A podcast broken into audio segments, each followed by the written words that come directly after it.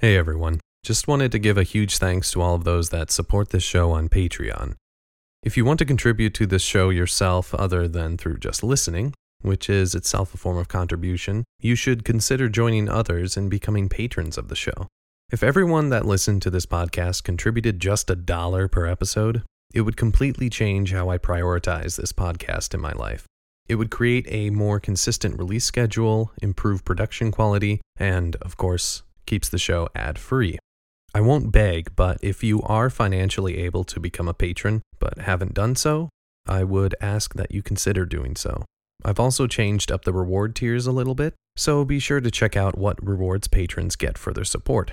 If you'd like to support the show, you can do so at patreon.com slash uncertaintyprinciple or by giving a one-time donation through PayPal. There are links for both in the description. On with the show.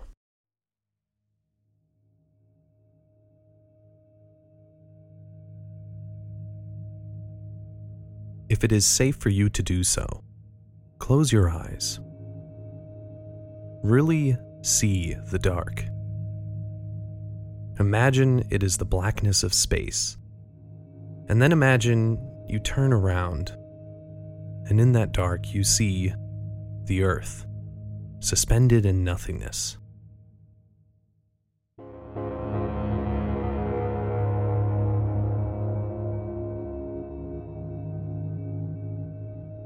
I will sometimes have dreams like this where I am floating in space, perhaps as part of some mission on the International Space Station.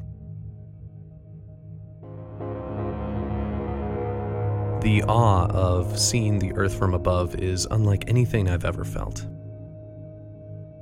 Dreams have this fascinating power to channel untapped human emotions, where you can feel the unfeelable, where your mind can hypothesize about experiences you've not had.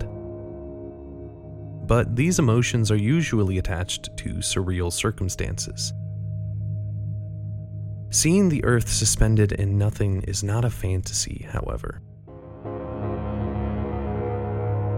It is a real experience that can be had. So, what is it really like to see the Earth from space? Is it anything like in my dreams? Or is it something we can't even imagine? You're listening to Uncertainty Principle, the podcast. Since the 12th of April, 1961, when a 27 year old Yuri Gagarin became the first man in space, only a select few have had the opportunity.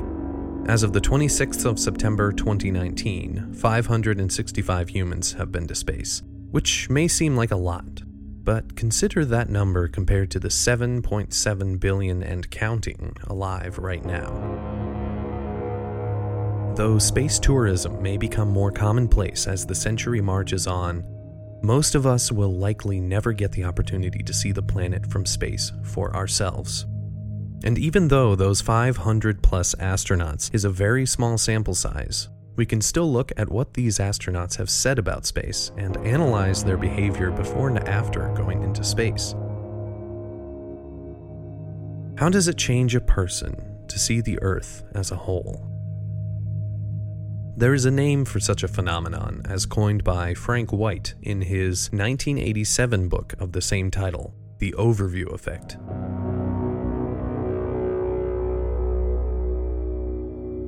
It describes a cognitive shift from viewing the Earth as a whole, not as the safe, stable ground that we perceive it to be, but as a piece of the solar system, a fragile orb suspended in nothingness, a lonely oasis surrounded by chaos and oblivion. When you go out at night and look at the moon, you may find that, despite what movies, TV shows, and even our own perception might tell us, it does not take up much space in the night sky. If you hold up your thumb at arm's length to the moon, you can see that the moon is easily obscured. This is also true looking at the Earth from the surface of the moon. Our home world becomes as inconsequential in the sky as our moon.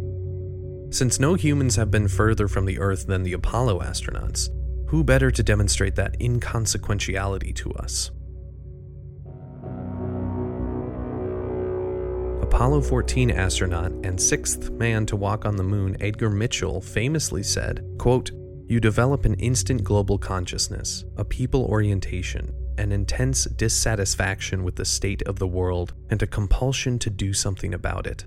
From out there on the moon, international politics looks so petty. You want to grab a politician by the scruff of the neck and drag him a quarter of a million miles out and say, Look at that, you son of a bitch. Unquote.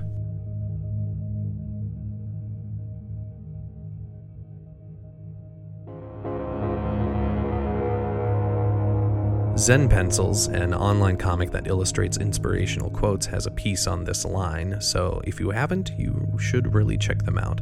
I'll leave a link in the description. Continuing, Jim Lovell, Apollo 8 astronaut, had this to say quote, I put my thumb up to the window and completely hid the Earth.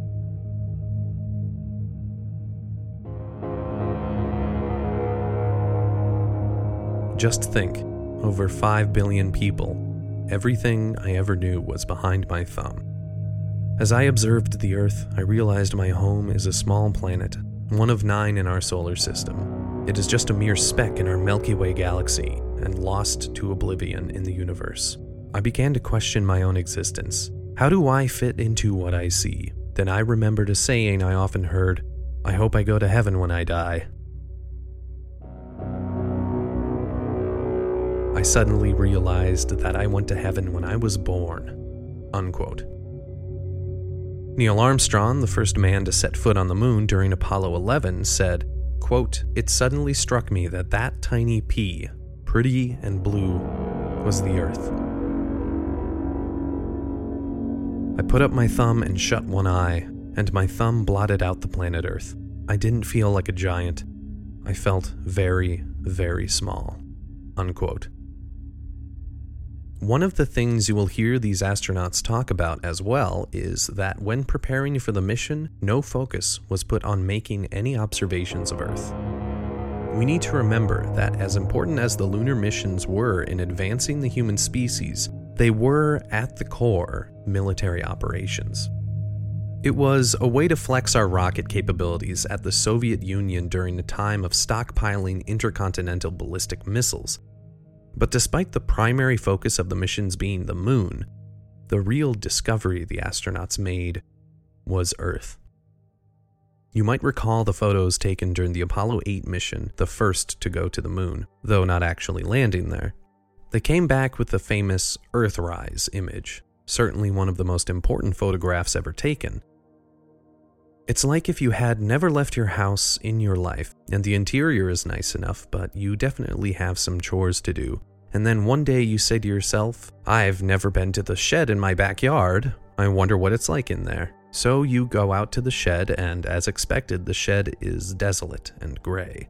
But you look back at your house, and seeing it from the outside for the first time, you realize just how beautiful of a home that you live in.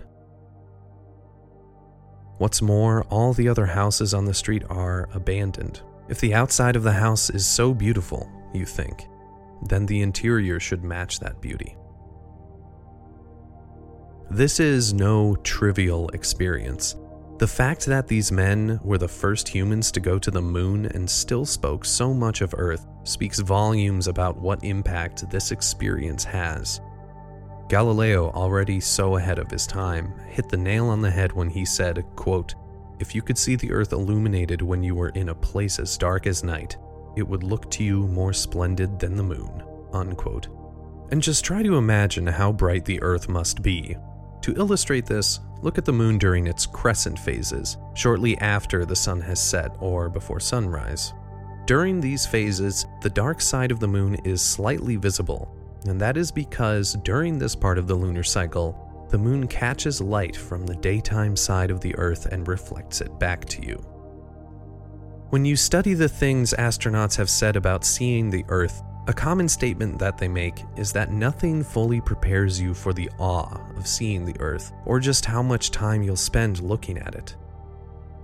Think of how many photos we have of Earth from space. Satellites are constantly taking images of it, including a Japanese satellite, the Himawari 8, which takes a high resolution image from geostationary orbit every 10 minutes.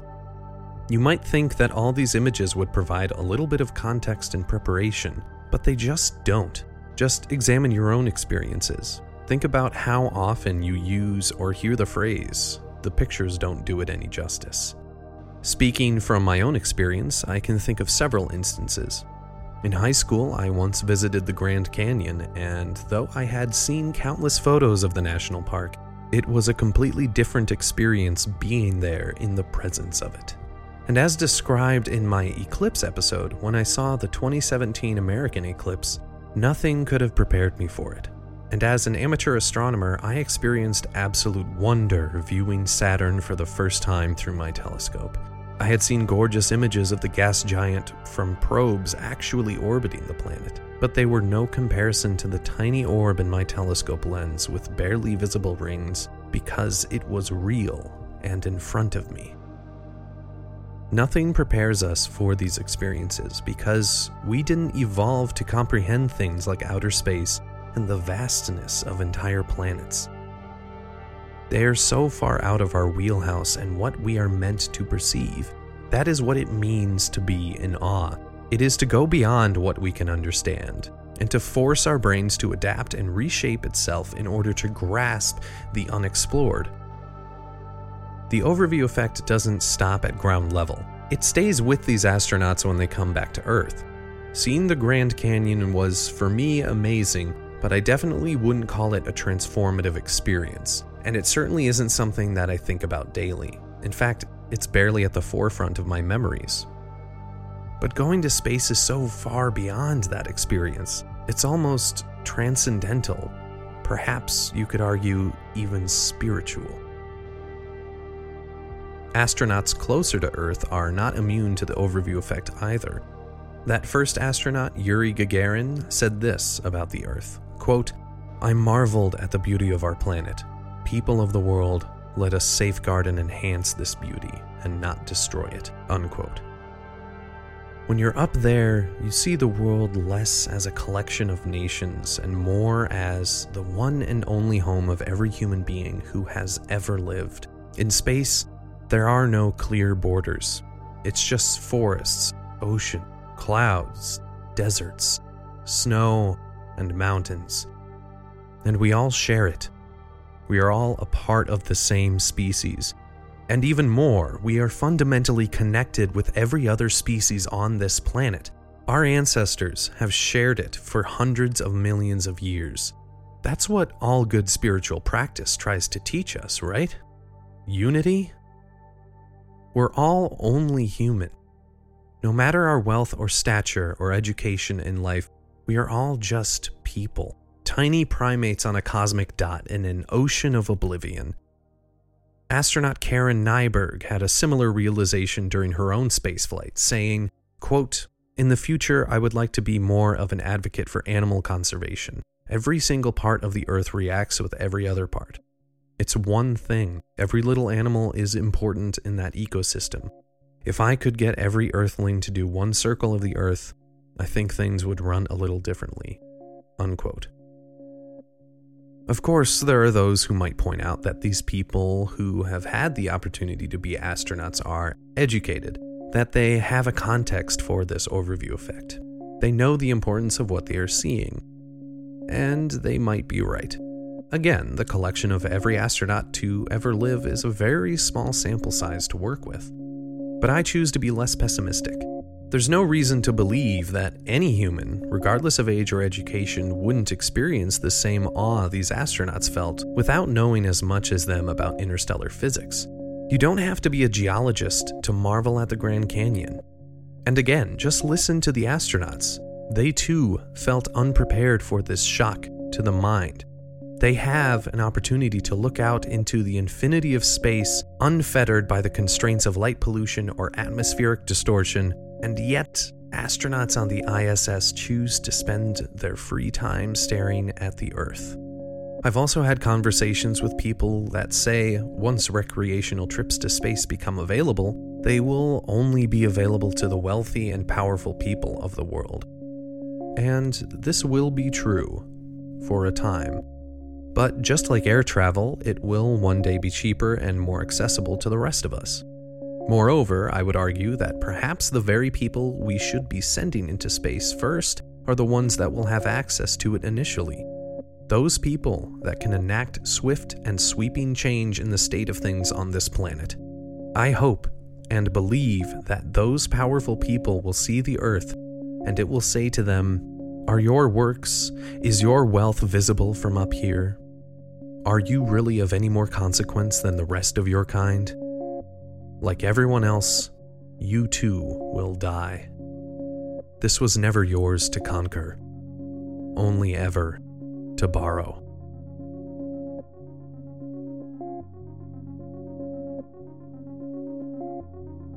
Of course, it will be a long time before any of us gets to truly experience the overview effect, but maybe we can help simulate it through virtual reality. Other than that, I encourage you to take up astronomy as a hobby. Sincerely, go out and buy a small telescope, it's a worthwhile investment. In closing, I will leave you with the words of Carl Sagan describing our planet as viewed from far out in the solar system. That's here. That's home. That's us. On it, everyone you love, everyone you know, everyone you ever heard of, every human being who ever was, lived out their lives. The aggregate of our joy and suffering, thousands of confident religions, ideologies, and economic doctrines, every hunter and forager, every hero and coward, every creator and destroyer of civilization, every king and peasant, every young couple in love, every mother and father, hopeful child, inventor and explorer, every teacher of morals, every corrupt politician, every superstar, every supreme leader, every saint and sinner in the history of our species lived there, on a mote of dust, suspended in a sunbeam. The earth is a very small stage in a vast cosmic arena. Think of the rivers of blood spilled by all those generals and emperors, so that in glory and triumph they could become the momentary masters of a fraction of a dot. Think of the endless cruelties visited by the inhabitants of one corner of this pixel on the scarcely distinguishable inhabitants of some other corner. How frequent their misunderstandings, how eager they are to kill one another, how fervent their hatreds. Our posturings, our imagined self importance, the delusion that we have some privileged position in the universe, are challenged by this point of pale light. Our planet is a lonely speck in the great enveloping cosmic dark. In our obscurity, in all this vastness, there is no hint that help will come from elsewhere to save us from ourselves. The Earth is the only world known so far to harbor life. There is nowhere else, at least in the near future, to which our species could migrate. Visit Yes. Settle? Not yet. Like it or not, for the moment, the earth is where we make our stand. It has been said that astronomy is a humbling and character building experience. There is perhaps no better demonstration of the folly of human conceits than this distant image of our tiny world. To me, it underscores our responsibility to deal more kindly with one another and to preserve and cherish the pale blue dot, the only home we've ever known. I'm Daniel James Barker. Keep exploring.